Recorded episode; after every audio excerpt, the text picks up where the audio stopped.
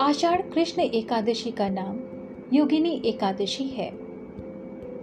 इस व्रत के प्रभाव से समस्त पाप नष्ट हो जाते हैं। योगिनी एकादशी का विधि पूर्वक व्रत करने से इस लोक में सुखी जीवन प्राप्त होता है और परलोक में भी मुक्ति प्राप्त होती है।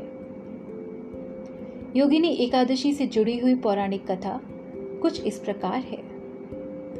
स्वर्ग लोक की अलकापुरी में धन और समृद्धि के देवता कुबेर का राज्य था।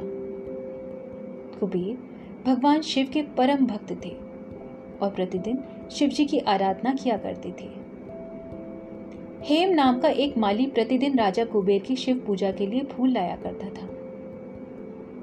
हेम की विशालाक्षी नाम की एक सुंदर पत्नी थी।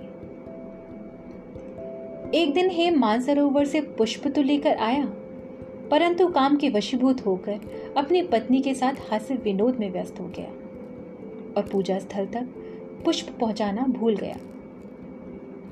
इधर कुबेर दोपहर तक उसकी राह देखते रहे और अंत में अपने सेवकों को आज्ञा दी कि तुम लोग जाकर माली के न आने का कारण पता करो। सेवकों ने बताया कि महाराज वह पापी अति कामी है। अपनी पत्नी के साथ ही होगा। यह सुनकर कुबेर ने क्रोधित होकर उसे बुलवाया। हे माली, राजा के भय से कांपता हुआ उपस्थित हुआ। राजा कुबेर ने क्रोध में आकर कहा, अरे पापी, नीच, कामी, तूने मेरे परम पूजनीय ईश्वरों के ईश्वर श्री शिवजी महाराज का अनादर किया है। इसलिए मैं तुझे शाप देता हूँ कि तूने जिस स्त्री के साथ के लिए ऐसा अपराध किया है। तुझे उसी स्त्री का वियोग सहना होगा और तू मृत्यु लोक में जाकर कोढ़ी का जीवन व्यतीत करेगा। कुबेर के शाप से हेम माली का स्वर्ग से पतन हो गया और वह उसी क्षण पृथ्वी पर जा गिरा।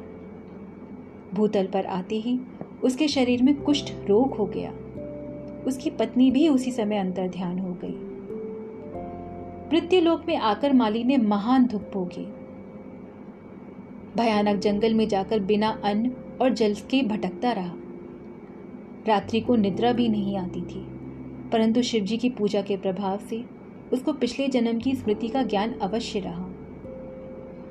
घूमते घूमते एक दिन वह मार्कंडेय ऋषि के आश्रम में जा पहुँचा। हेमाली वहाँ जाकर मार्कंडेय ऋषि के चरणों में गिर गया।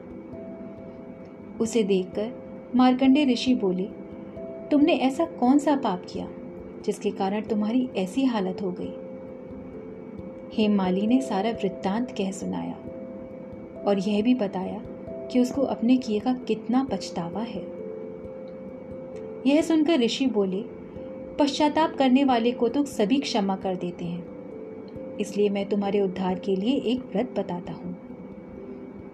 यदि तुम अषाढ़ मास के कृष्ण पक्ष की योगिनी नामक एकादशी का विधि पूर्वक व्रत करो तो तुम्हारे सब पाप नष्ट हो जाएँगे। यह सुनकर हेम माली ने अत्यंत प्रसन्न होकर मुनि को साष्टांग प्रणाम किया। मुनि ने उसे स्नेह के साथ उठाया।